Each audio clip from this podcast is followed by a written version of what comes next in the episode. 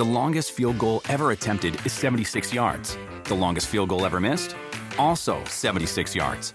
Why bring this up? Because knowing your limits matters, both when you're kicking a field goal and when you gamble. Betting more than you're comfortable with is like trying a 70 yard field goal. It probably won't go well. So set a limit when you gamble and stick to it. Want more helpful tips like this? Go to keepitfunohio.com for games, quizzes, and lots of ways to keep your gambling from getting out of hand. This episode is brought to you by Progressive. Most of you aren't just listening right now, you're multitasking. But what if you could also be saving money by switching to Progressive? Drivers who save by switching save nearly $750 on average, and auto customers qualify for an average of seven discounts. So multitask right now. Get your quote now at progressive.com. Progressive Casualty Insurance Company and affiliates national average 12 month savings of $744 by new customers surveyed who saved with Progressive between June 2022 and May 2023. Potential savings will vary, discounts not available in all states and situations. Look around. You can find cars like these on AutoTrader, like that car riding your tail. Or if you're tailgating right now, all those cars doubling as kitchens and living rooms are on AutoTrader too. Are you working out and listening to this ad at the same time? Well, multitasking pro, cars like the ones in the gym parking lot are for sale on AutoTrader. New cars, used cars, electric cars, maybe even flying cars. Okay, no flying cars, but as soon as they get invented, they'll be on AutoTrader. Just you wait. Auto AutoTrader.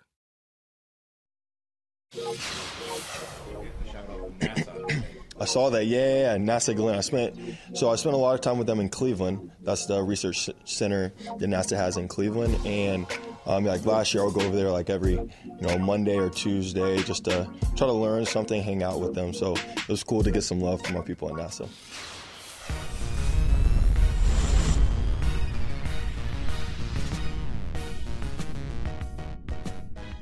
Josh Dobbs did indeed get some love from NASA. They refer to him as the Passtronaut. And there he is in an astronaut suit. I mean, the guy is really smart. You could argue Definitely. too smart to be playing football. Right. Take care of that brain, Josh. Right. You got great things still to come as you move forward with your life. But you know what? He truly loves football, as evidenced by the fact that he has gone from team to team to team over the years. And I don't know how long term of a home he has found with the Minnesota Vikings. My son believes, as I said yesterday, that Kevin O'Connell loves him some Josh Dobbs. And my son is wondering whether or not Josh Dobbs could be the guy beyond this season. As I said last week when someone asked me about it, or really it was early this week after what we saw Dobbs do on Sunday against the Falcons, these things tend to work themselves out in time. Exactly. We'll know by the time we get to the end of the season. There is a way this happens that it becomes obvious he stays. There's a way it plays out that it becomes obvious he goes. So we'll see. I just think it's fun. It is fun. In a season with so many injured quarterbacks and so much bad offensive football, it's kind of it's kind of refreshing that a guy who was overlooked for so many years to start his career, Chris, is getting an opportunity to flourish. We'll see what he do on, does on Sunday against the Saints, and then we see him in prime time the following. No, yes, Sunday night on NBC against the Broncos, and then prime time again Monday night against the Bears. Wow. So we're going to see a lot of Josh Dobbs in the coming week. That- That's amazing. You're right, though. It, it will filter itself out. I don't think you have to worry about that. The play on the field will always be the the great litmus test there. Right, like I said, you know, I don't expect him to take over and, and end up like making people go, "Ooh, he's a starting quarterback." But I expect him to have moments where people are like, "Hey, he's pretty good. Yeah, he's pretty good. Ooh, yeah." You know, he could be a backup for us, but he's going to have some moments too. We're going to go, oh man, how did he miss that throw? How did he do that right there? Right? That that's what I think will happen. I'm not rooting for that. I mean, his story is unreal. You know, I appreciate his perseverance, his brain, everything about it. Uh, so we'll see where it goes. I mean, it's the craziest thing ever. Start what seven, eight games for the Arizona Cardinals. They decide they want to go a different route. They cut him. He's back here starting again, and we're gonna we're gonna reevaluate him in the same te- in the same season with a different team. It, it really is uh, pretty hilarious when you when you say it out loud. Didn't cut him, traded him, and Yes. As Did I say cut? I'm sorry. the I didn't mean to. Yeah. You sorry. said cut. Sorry. But he Yeah. was told, I don't know that we've talked about it here. Maybe we did Yeah. on Monday. I don't know. I can't remember. If I can't remember, you can't remember. And I don't mean you, Chris. I mean you, the audience. I think I said on Monday Yeah. that he was told by his agent, Mike McCartney, the same agent that represents Kirk Cousins, have a bag packed in Arizona. He thought he was going to Minnesota or back to Cleveland, which traded him to Arizona in the first place. Right. Think about that. Yeah. You have a couple of great games. Great, not great. I don't know. Good enough games with the Titans. Good enough. Yes. They they didn't beat the Jaguars in week 18, but they did beat a depleted Cowboys team, depleted by choice on a Thursday night in late December, early January-ish time frame. It was during the holidays. It was late December, I think. So anyway, anyway, he signs with Cleveland ostensibly to be the backup to Deshaun Watson. They get close to the start of the season, they decide we can entrust this gig to Dorian Thompson Robinson. Let's trade Josh Dobbs to the Cardinals, who were looking for someone because they dumped Colt McCoy. And yeah, starts eight games and then almost back to Cleveland. It was Cleveland or Minnesota. Minnesota. And it's not like it took a lot to get him. It was the player plus a seventh round pick for a sixth round pick trade that we've seen happen seven or eight times so Right. far this season. Yeah. So the Vikings didn't give up a lot to get him, which makes it even more amazing. And it's an issue we're going to talk about later in the program because it's an interesting contrast to another situation where a quarterback was needed. But Yeah. quarterbacks have been needed all over the league this year. Point that I made to you on Monday, and I reiterated yesterday on the PFTPM podcast that I do on Wednesdays in season. We can't expand the league. We can't. I'd love to. I'd love more teams, more games. You can only No, get it's just going to water it maximum, down. I think, Yeah. Of 18 regular season games. Like, it's just a matter of time before the NFL pushes the union to go to 18.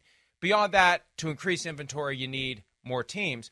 But there aren't enough quarterbacks for more than there aren't enough for 32. How are we going to 34 or 36? Isn't it amazing? There aren't enough guys for all the players that we see at the college level. There aren't enough. More than enough running backs, Sure. not enough quarterbacks. Yeah, no, it, it, it is amazing. It is. I mean, uh, you know, and what I would say on to it, it's a systemic problem.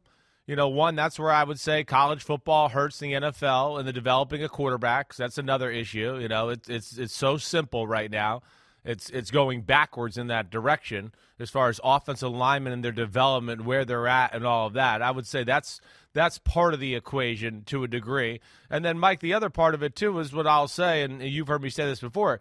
You know, I, I think there's more of a offensive coordinator problem in football than there is the quarterback problem. You know, I know we got injuries this year, and we got issues, but man, I mean, there's a lot of offenses and things I look at where I just go, yeah, well, these these defenses have evolved, and the, uh, there's a handful of offensive coordinators that are like, nope, nope, this is what I learned in 1997, and I'm not going to change. And you know, they're they're not giving quarterbacks, even backups, whoever it is, the ability to have any advantages on the football field. You know, plus I think you know the running quarterback and what we got in football and all that. I do think that's lead to, leading to lower scoring. I do. I don't think it's actually leading to more points on the board. It might lead to more yards and rushing yards and passing yards in between the 30s, but you know, because of the running quarterbacks and some of that, I think we have some, you know, guys in there that are don't throw the ball as well as they used to 20, 30 years ago, you know, on a consistent basis throughout the league. So there's there's a lot of things here. It's a deep subject. We could really spend a, a lot of time on it in, in my opinion.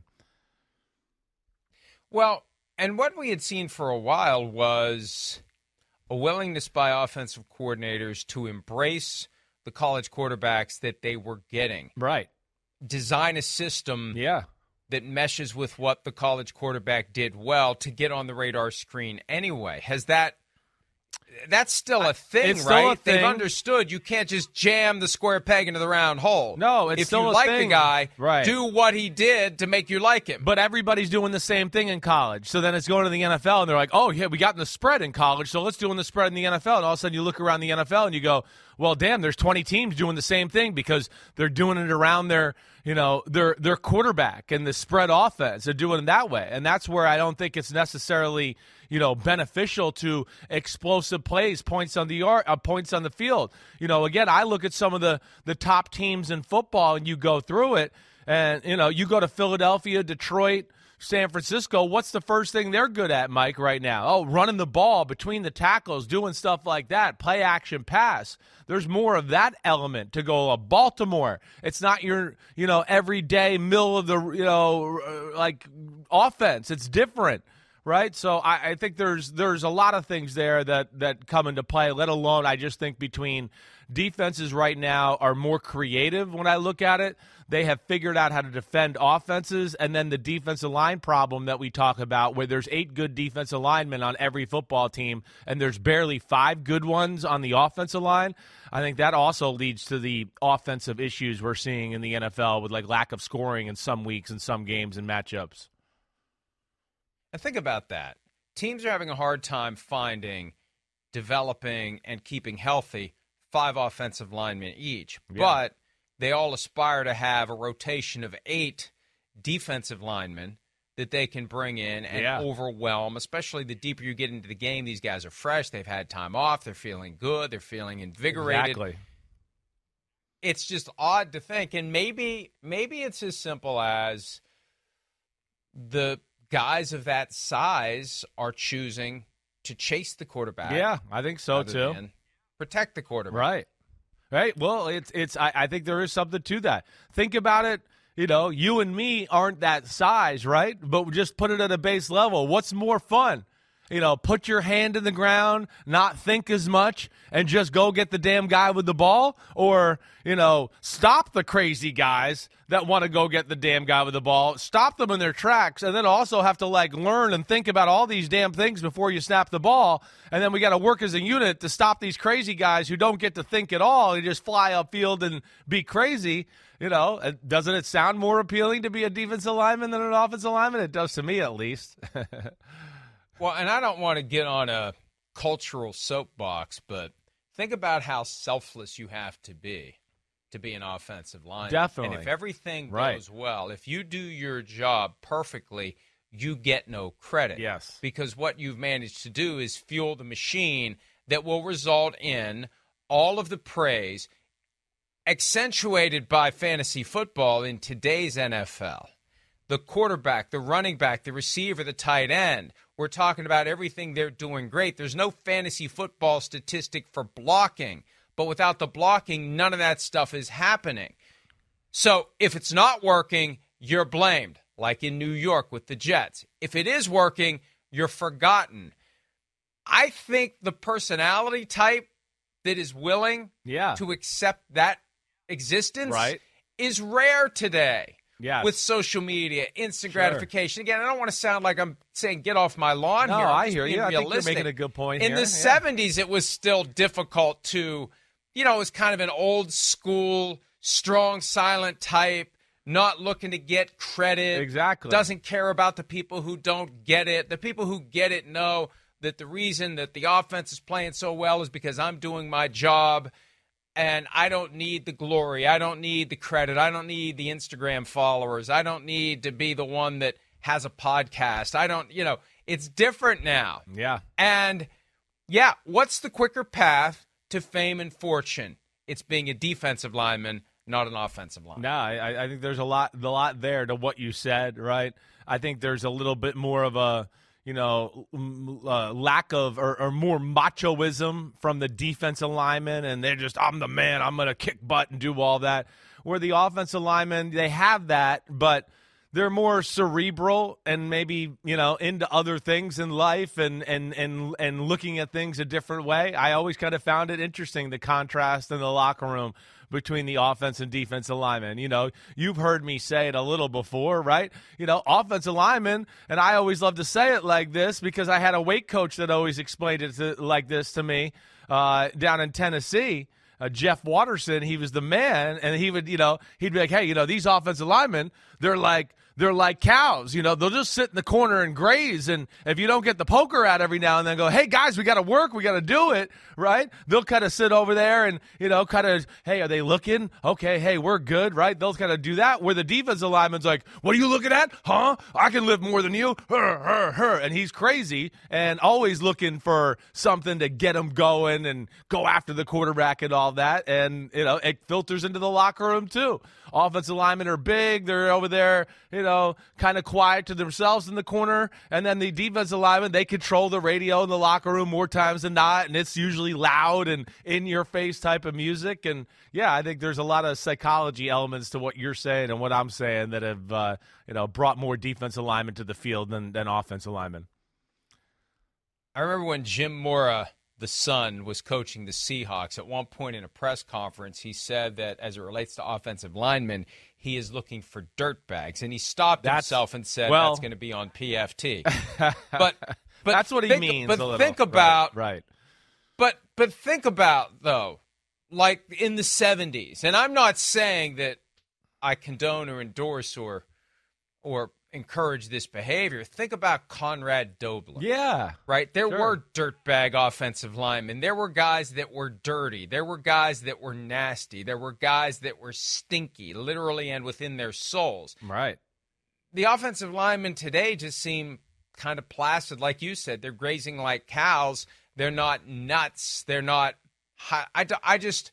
I just think the personality type to be an effective offensive lineman in this day and age yes i hear is you. rare. I think you're right. And a large strong athletic individual is going to be more inclined to play defensive lineman yeah. or linebacker and be the one chasing the quarterback chasing fame chasing glory chasing money. And yes you, you do get highly compensated if you're very good at what you do but there just aren't as many that i think are choosing that path. You have to find you know, you have to find a way to encourage guys to choose that path, and I just don't think it's happening. You know, so that that may be part of it. I think a lot of factors go into it, but the bottom line is quarterback play. Yeah. In today's NFL. Yeah. This year. Right. Seems down, and one of the reasons is a lot of guys are injured, and we're going to see that playing out tonight. Before we pivot to tonight's game, I got, I got to tell you something that that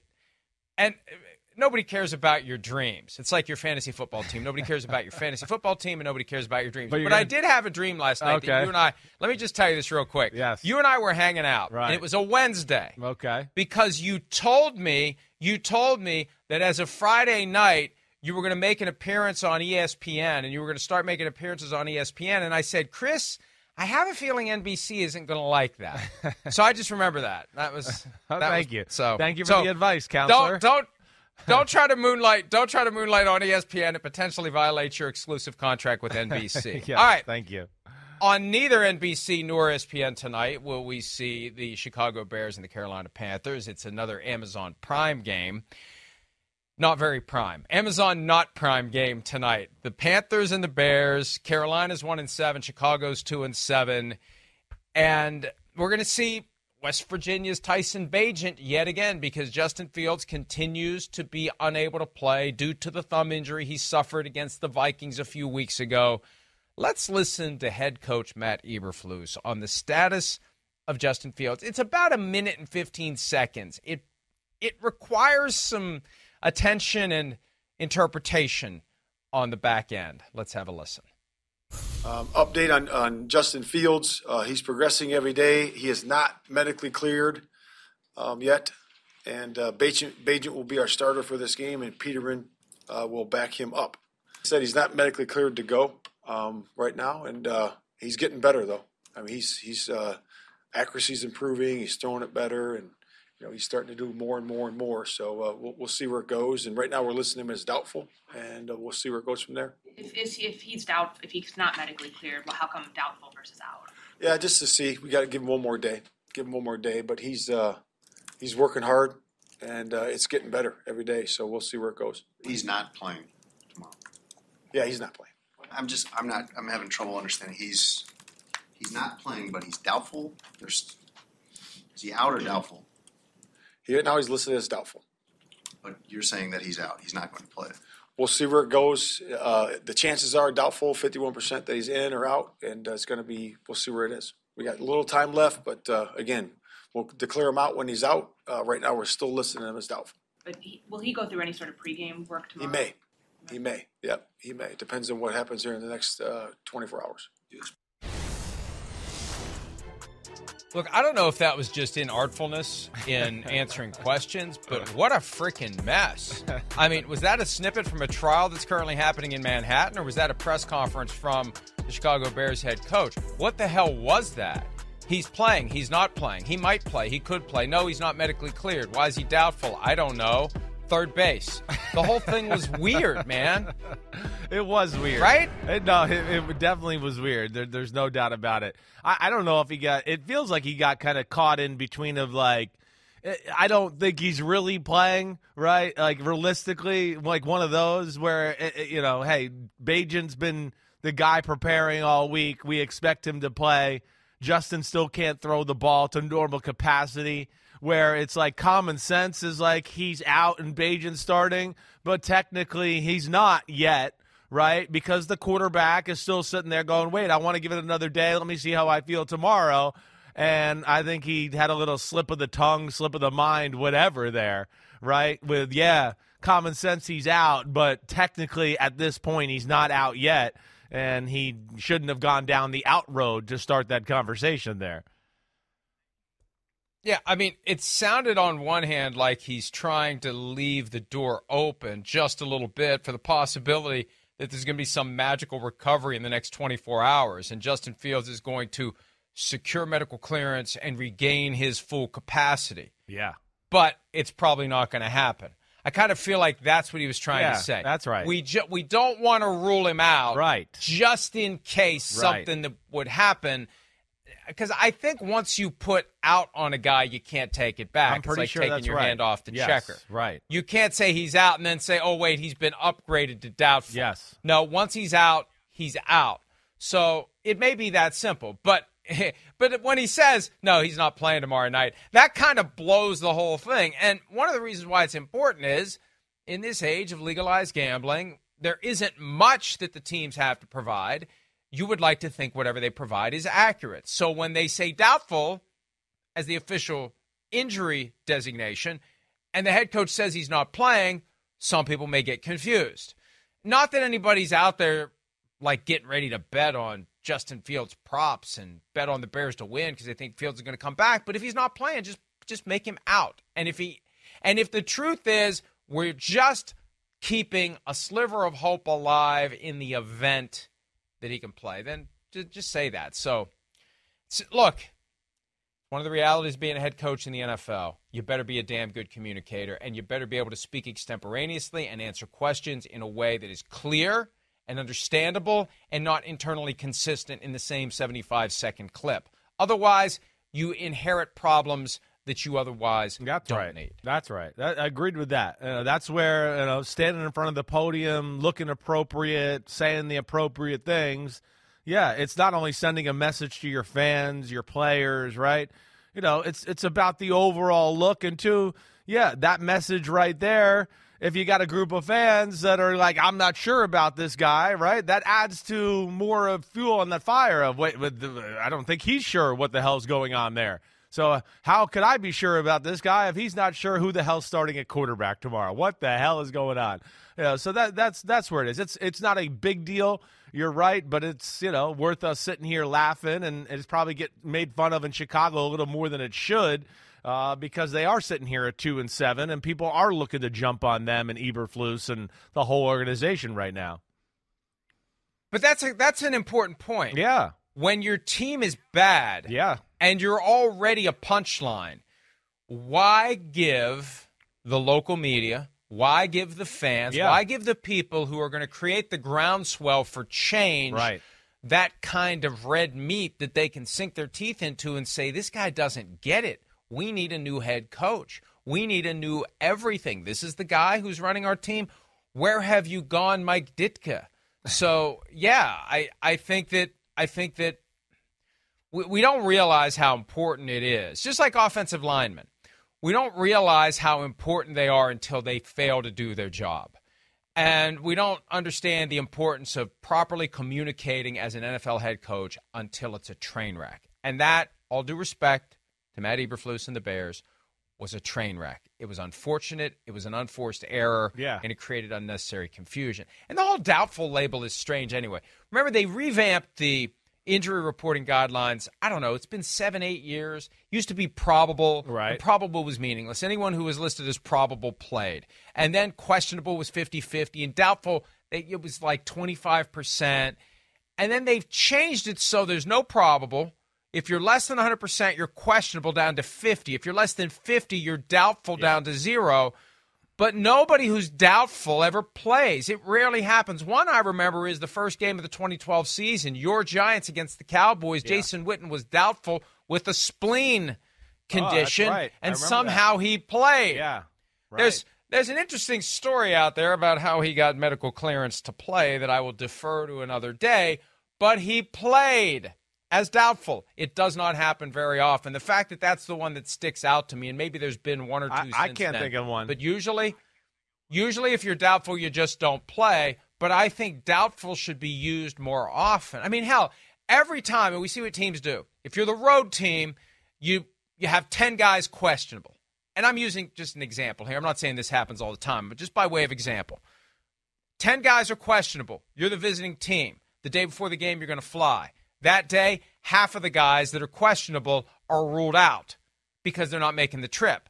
Well, if they weren't making the trip, why the hell were they questionable in yeah, the first place? They I were doubtful. Right. But the NFL doesn't care. The NFL's not going to chase these teams around. The NFL doesn't want to scratch the surface too hard of this because the NFL at some level does not like to stand up to the world and say, hey, everybody, look, we got a bunch of cheaters here. Yeah. We're an inherently corrupt organization. Hey, prosecutor, you know that RICO law you're using down in Georgia? Why don't you use it against us? So, I and I'm kidding, sort of, but I also do believe that part of the PR concern is they don't want the world to look at the NFL and say, man, you got a lot of corrupt organizations under that shield.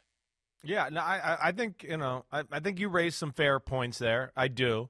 You know, I don't think that's the total reason for for you know some of that stuff too. At times, I do think it's NFL coaches, Mike, right, and NFL football players, where just kind of like in this scenario here, you know, I'm sure the medical staff, everybody's going to Eberflus like he's out, he's not going to be able to do it, but coaches are somewhat hopeful, and then the player doesn't want to hear out yet. So that also, you know, the player goes, "Give me, give me a number 24 hours, right? I'm a special athlete. I heal differently. Let me, let me just see. I might make a remarkable jump here." So I do think sometimes that, you know, like your scenario with it's doubtful, it's doubtful, they don't get on the plane, now he's out. It is because it goes to the 24th hour on some of these guys where they're still going, I think I might be able to do it. You know, one more round of rehab, I think that could get me over the edge here to where I can, you know, this weekend, I think I'll be ready to go and play. And I think that uh, also adds to maybe the confusion or the weirdness of some of these labels and how long they go on and why they are what they are, too. That explains one case. It doesn't explain why, in almost every case, no one is ever doubtful. Yeah, yeah. There no, you're right. some guys right. who can't, who definitely, who can't right. say Where what you, you know. said. Exactly. They're not right. all saying, right. Just give me one more day. No, you're right. And there's and definitely a from, handful of you know, like where they come in for rehab on Monday and everybody the training like there's no freaking way he'll be able to play this week but they still get listed as doubtful for a day or two before it finally becomes out or you know or, or three questionable. Days or questionable, or questionable. excuse me right. And that's where that's where i think it is a little misleading at times for sure. The longest field goal ever attempted is 76 yards. The longest field goal ever missed? Also 76 yards. Why bring this up? Because knowing your limits matters both when you're kicking a field goal and when you gamble. Betting more than you're comfortable with is like trying a 70 yard field goal. It probably won't go well.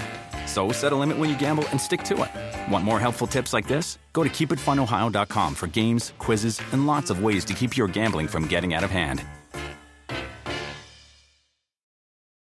If a friend asks how you're doing, and you say, I'm okay. When the truth is, I don't want my problems to burden anyone. Or you say, Hang it in there.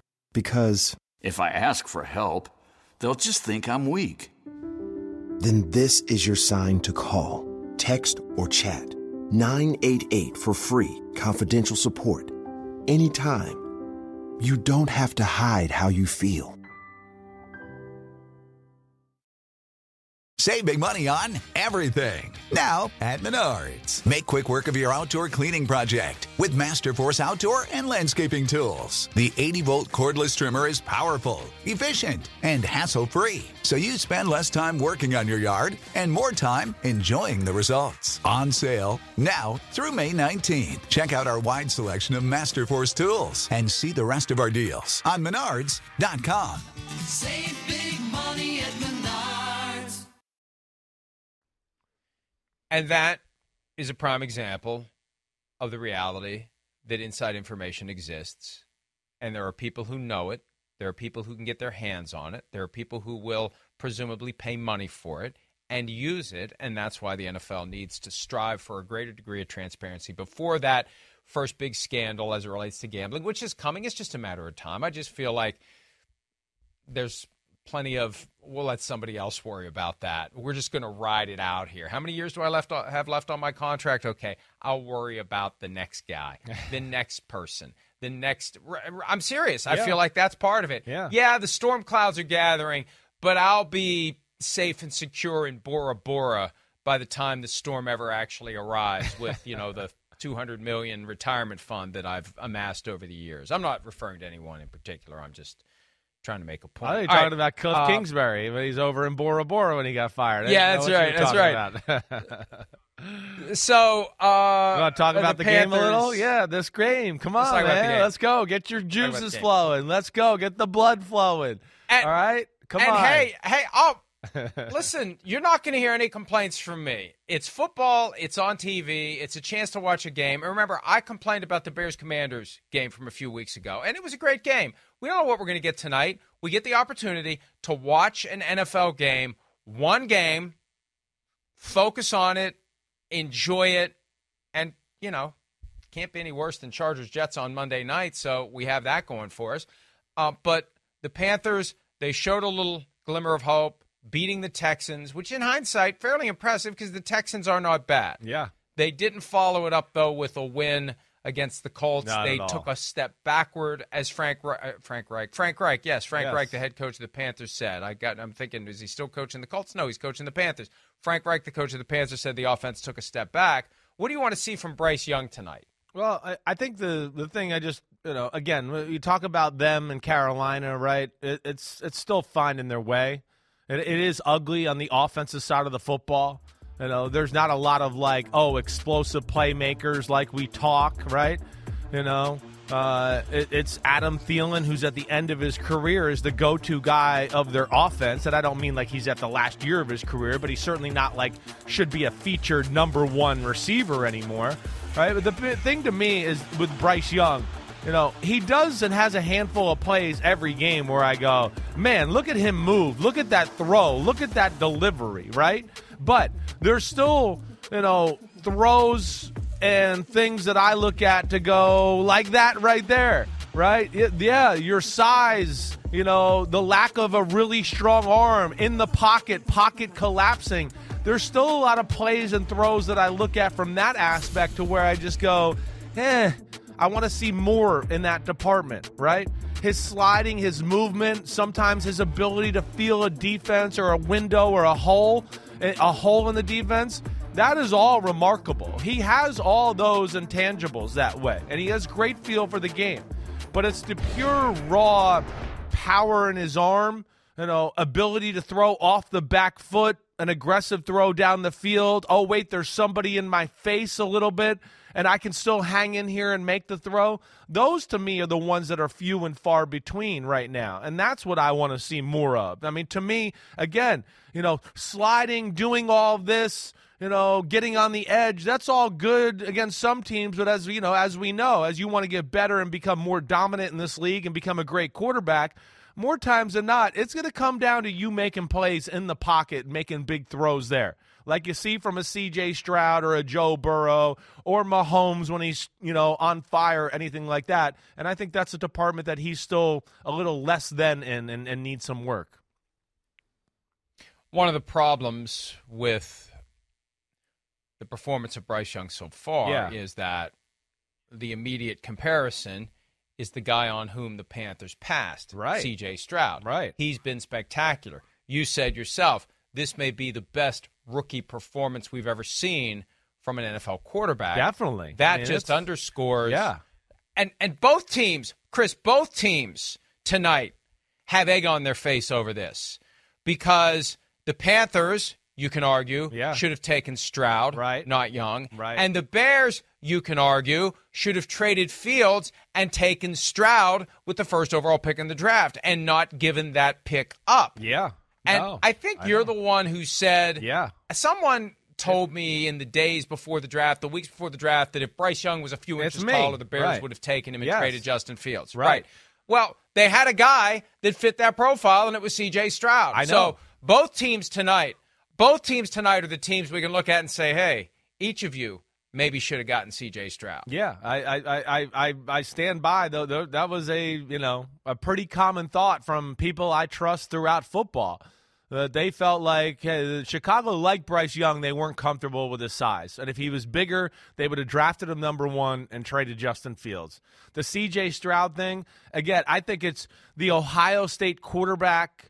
Right, there's a little bit of a thing around that, and none of them have worked out yet in the NFL right? And I mean, sometimes, it, which is hilarious, they go back to like two previous coaching staffs with this and go like they think there's a dot to connect there. And I just want to go, it's coincidence. Stop, everybody, right? So I think that.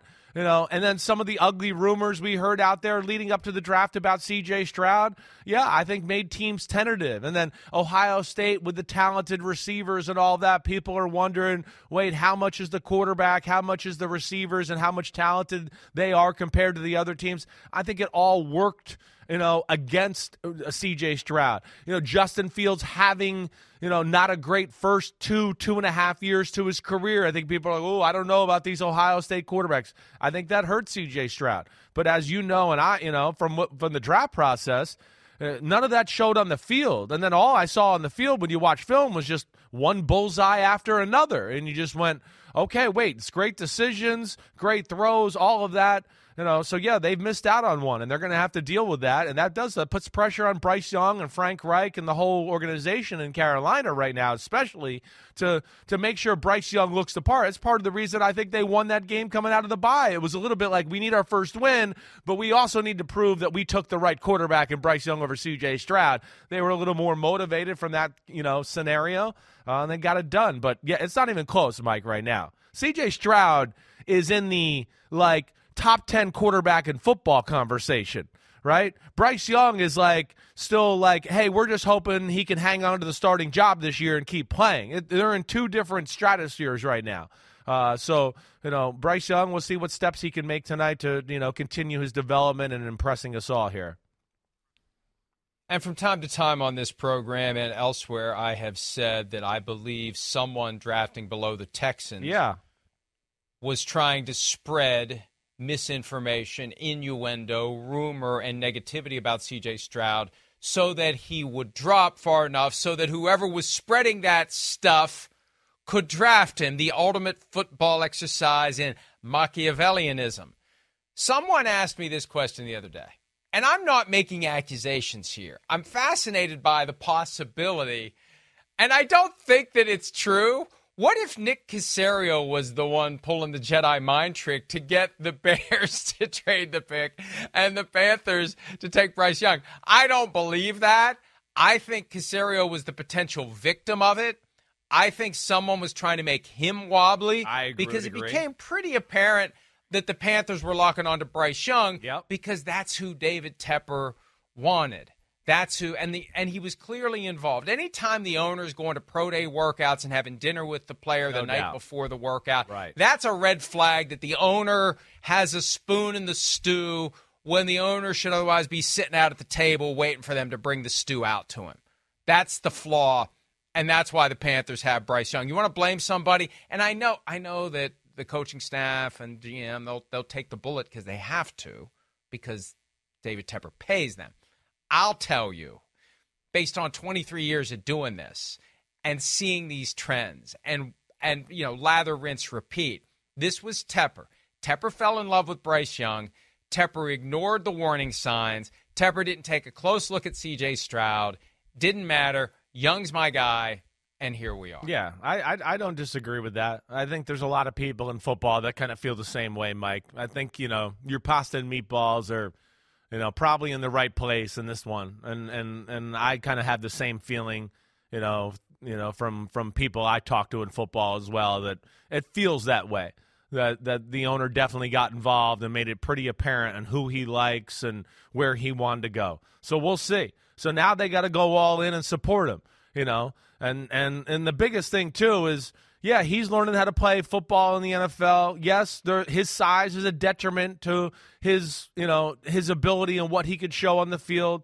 All right, so they got to figure out a formula that's what's what's going to work for him going forward. Right now, I don't think it's totally fair to evaluate him and make too harsh of a judgment because I don't think they got this team anywhere near where it could support him or show you know all of us his given you know his his God given skills. They don't run the ball that well, and when they do open the hole, they don't have any running backs that really can do anything special. Like I talked about, you know, Adam Thielen major respect for him in his career. You saw him last year in Minnesota. You know, it's solid. I get that. He shouldn't be your number one go to, like he's the only guy we can throw to the football to. You know, they got to figure out do they want to be a running team and play action pass and do that with Bryce Young? Or are they going to go more the Alabama thing and get speed at receiver, open the field up, let him be more like Tua as a point guard and kind of just get it out of his hands quick, bob, bob, bob, move around in the pocket, find little holes and windows and do that? They got to figure out what they're going to do to support him to make him his best. I would think that's the route they go, but they got some work to do in that department. They traded away picks. They traded away one of the best receivers that we're going to see tonight on the other side of the field and DJ Moore. So they got, you know, a lot there as far as re or turning over their roster to get talent there to help out the number 1 pick as we know, which is so important. So we'll see where that all goes. We got to witness earlier a word salad with all sorts of funky ingredients from Matt Eberflus. How about Frank Reich, the Panthers head coach from this week, answering the question of whether he had any say in trying to keep DJ Moore from being traded from the Panthers to the Bears? Here's Reich. I knew he was a great player, but when you find your quarterback, you got to go all in. There's you, and you can't look back. And those are really hard decisions, and especially what makes it harder is with a guy like you know, even though I didn't know him, uh, you know, I know that would even be harder for everybody else here that did know him. But you know, when you find the quarterback that you want, you have to be willing to make that. You have to be willing to make that deal, and um, that's just that's just part of the business that stinks. But um, you know, you're you're taking steps to build a championship franchise, and getting your quarterback is a big deal, and so that's the move we made. You know, so if there was any doubt about this idea that the Panthers moved to number one and then decided who they wanted, they just wanted to control the board. It's clear from what Reich is saying. Right. They knew it was Young. Exactly. Before they made the trade. Right. They settled on Young before they made the trade. It wasn't let's go get the number one pick and then we'll figure it out from there like the 49ers did when they moved up to number three in 2021. This was we want Bryce Young this is the way to get Bryce Young. And if we have to give up DJ Moore and all this other stuff, so be it. And that gets back to one of my other fundamental concerns. As we move the pieces around on the chessboard, as we play with the monopoly money, which really isn't monopoly money, but it feels like it's a game that is detached from humanity. You got a kid who's coming to the NFL as the top prospect, supposedly, consensus top prospect. Yeah. He's already got enough pressure on him. You're putting more on him when you give up DJ Moore and mortgage your future to move up to get him. And I'd like to think that some of these really smart owners who were able to amass multi billion dollar fortunes in other businesses have sufficient emotional intelligence to understand the situation in which they're putting this kid, this 21, 22 year old kid who's already going to feel the weight of the world on his shoulders as the first overall pick in the draft. Now, on top of that, you're the savior of our franchise. We've given up all this shit to get you. Pardon me. Come, hey, uh, go go about your business. Have fun. Enjoy Charlotte. Relax. No worries. I mean, come on, man. That's a Yeah. tough situation to put anyone in. I know you could say, I know you could say, well, if he can't deal with that, he's not ready to be an NFL quarterback. I mean, you do kind of ease yourself into the hot bathtub. You don't just get thrown into That's it. right. I hear you. You got thrown right into it with yeah, this. Yeah, no, I, I- I you know, I, I agreed with you there. Hey, li- uh, listen, in my heart of hearts, yes. I mean, like you said, David Tepper. I think this was his pick. Okay, he wanted to make the move. He wanted to go to Bryce Young. In my heart of hearts, and Frank Reich will never say this to anybody or tell anybody. I don't think Bryce Young is his cup of tea from his history of what we've seen.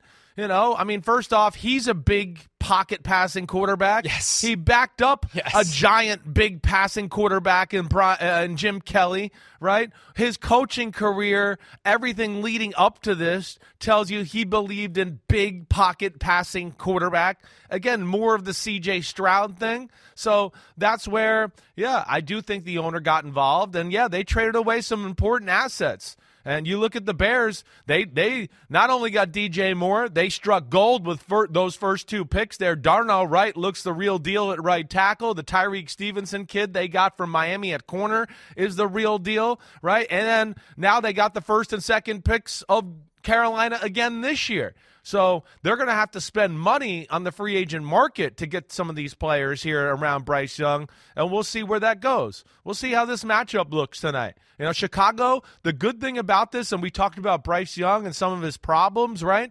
You know, they're not a great pass rushing football team, and they're not necessarily unbelievable in the secondary either. So you can throw the ball. He should have a little time to throw the ball here. Uh, the Bears kind of play man to man and load the box and worry about the run. So we'll see if Bryce Young can, you know, make a few plays tonight and and uh, you know show the Chicago Bears defense the talents he's got and show us all the talents he's got. Me tell you, the point you just made is so spot on. Okay, I'm 5'11 and three quarters. To the amazement of many, it is. I am 5'11. I know. I have people all the Right, but time you- asking you can me. vouch? I can. Uh, yeah, I always yeah. well. I always have Yeah. people. They're like, "Oh, that DeFlorio, he he's small, right?" And I'm always like, "Hey, he's bigger than you think." He is. He's a big five eleven, is what I always tell people. He kind of got long arms and square shoulders, tiny brain, but other than that, everything else is pretty Yeah, good. right.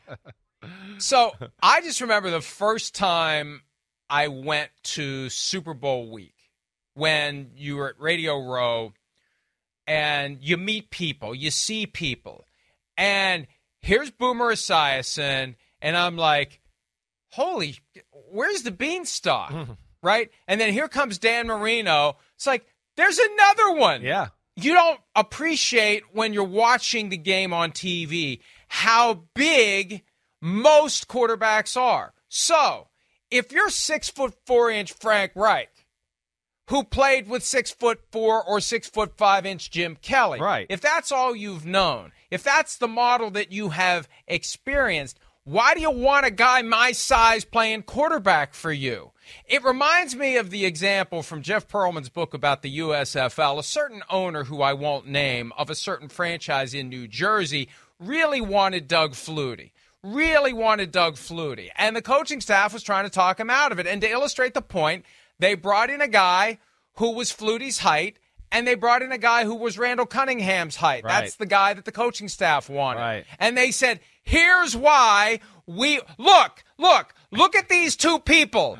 This is why we want Randall Cunningham. And when you put a six, and I know Stroud isn't six four, he's six two, but we saw the pictures the week before the game. We used him at PFT from the draft when Stroud and Young are talking, and Stroud's like like bent down, talking down multiple inches to Bryce Young.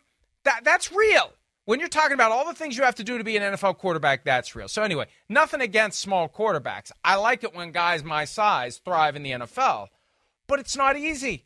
It's not easy to do. No, it's not easy to do. and and as you always have heard me say, and it's a phrase that I, you know, steal from my father, you know, size is a skill.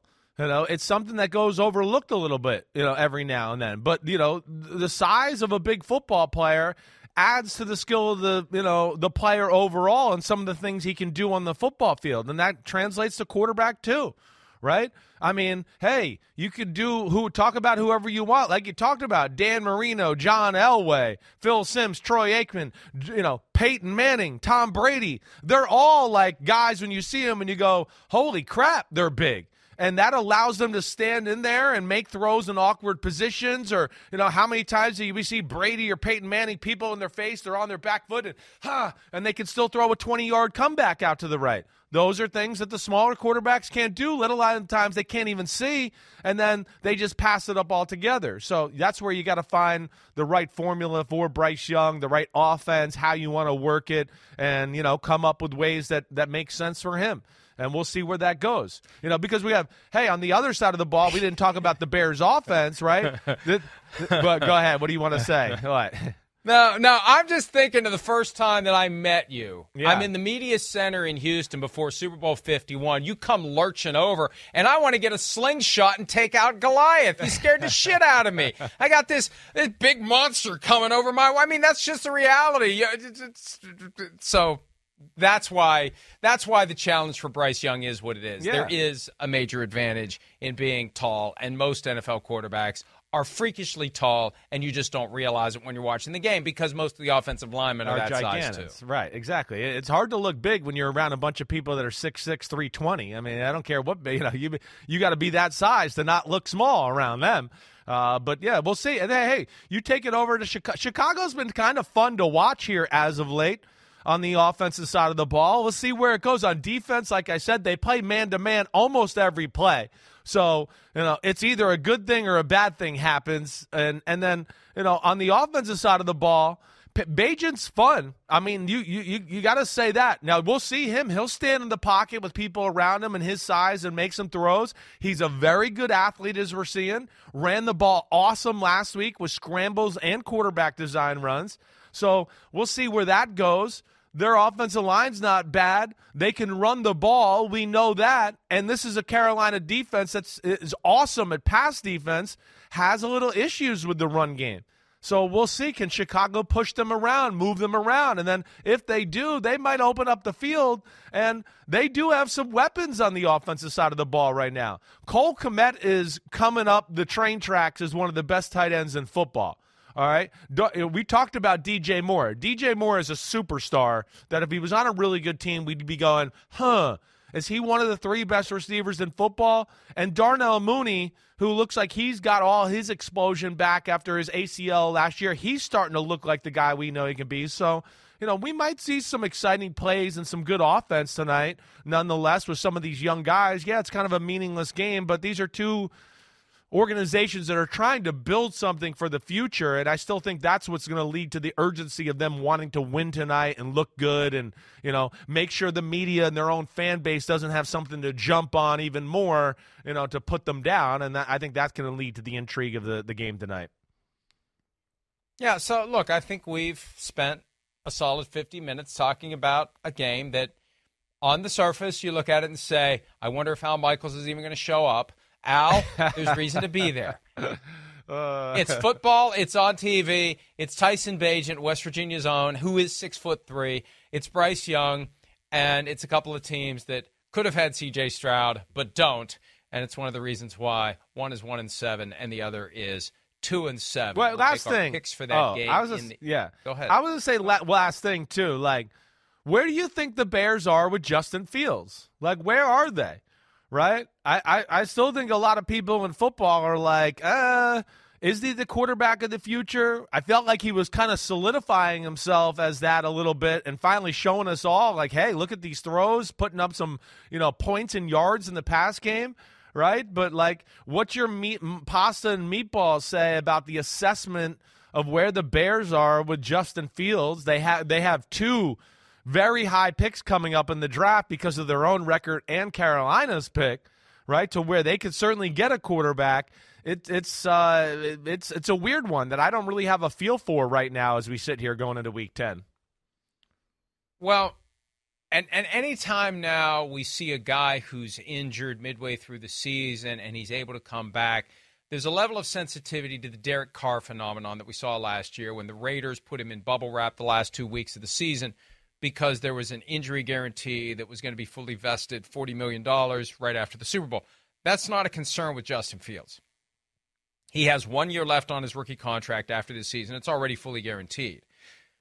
The decision they have to make is in May whether or not they're going to pick up the fifth year option. If he's even there, then they could trade him right after the season to someone, to anyone, and that would be the indication that they are going to go quarterback in the draft. Now, would they hold him to try to create the ruse that we're not taking a quarterback in the event they don't control the board?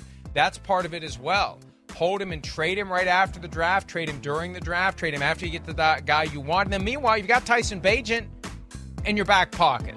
So I I thought that they should hold Justin Fields for this year because he showed enough last year that let's see what he can do in his third season and let his third season be the upper out year. And whatever the reasons, nobody's fault, got injured, couldn't play, unless he comes back and he's spectacular down the stretch, running and passing. Yeah. You move on. You just move on. It's one of the one of the great things about the rookie wage scale for teams. You can get it wrong with a quarterback taken high in the draft, and it doesn't cripple you financially like it used to. You just move on. We got Tyson Bagent. We've got two high picks. We're just going to move on. But then the challenge becomes when do you pull the trigger in relation to tipping your hand about what you're planning to do That's right. in the draft. Right. That's the key. But if they have picks, if they have the first pick, it doesn't matter. Yeah, they got so picks they two can and trade three right before now. the draft if they have the first pick. Yeah. yeah. So we'll see. Yeah, we'll see. I know it's So- interesting. but I, I think they're going to be done with him after this year. You do. Eh, the current regime, the current regime didn't draft him. I know. Current regime didn't draft him. Right. And the guy currently in charge of the team didn't hire the GM and the coach that's there. There's a lot of dust that needs to settle after this season. Kevin Warren could say to Ryan Poles and Matt Eberflus, "That's it. We're moving on." So you get an entirely new regime that comes in and makes these decisions instead of the guys who are currently there. Yeah, it- uh, they got. You're right. There's a lot of a lot of things to, to think about there in Chicago. I, I would hope they don't change the regime. You know, um, again, it, it, it would to me. You look at it and go, how was the regime supposed to be all that successful here? I mean, they obviously, you know, weren't putting their best foot forward last year. Right, we know that. Remember, had all the money they didn't spend, and and you know the salary cap left over here. So uh, I don't think they've really given Poles or Eberflus a chance to show what they have with the current status of their football team here. I would think they get one more year. The quarterback thing is going to be very interesting. It definitely is. And I, like you, I got a feeling it feels like they're going to move along from Justin Fields, but I don't know that. Uh, and we'll see where it all goes as, as this plays out. Because, like we talked about earlier in the show, As always- it'll reveal itself here at the end of the season and, and how he plays when he gets back on the field. And, you know, that'll have a big say in it. As I always say, there's three types of teams in the NFL. Number one, the teams that have franchise quarterbacks. Number two, the teams that desperately are looking for franchise quarterbacks. And number three, the teams that have a quarterback and they're not quite sure whether or not he's going to be a franchise quarterback. The Bears, I think, this year are moving from category three to category two. I think that's where this is going. And they're trying to get, as every team is, to category one. Somehow, even though the two teams have a combined three wins, we managed to go nearly an hour talking about tonight's game. Yeah. I'm proud. Hopefully, hopefully the game will live up to the hype. Let's take a break. When we whatever hype there may be. When we return, George Pickens addresses the scrubbing of his social media of all things Steelers. We'll discuss that when this Thursday edition of PFT Live continues right after this. The longest field goal ever attempted is 76 yards. The longest field goal ever missed? Also 76 yards. Why bring this up? Because knowing your limits matters, both when you're kicking a field goal and when you gamble. Betting more than you're comfortable with is like trying a 70 yard field goal. It probably won't go well. So set a limit when you gamble and stick to it. Want more helpful tips like this? Go to keepitfunohio.com for games, quizzes, and lots of ways to keep your gambling from getting out of hand. Life is a highway, and on it there will be many chicken sandwiches. But there's only one McCrispy. So go ahead and hit the turn signal if you know about this juicy gem of a detour.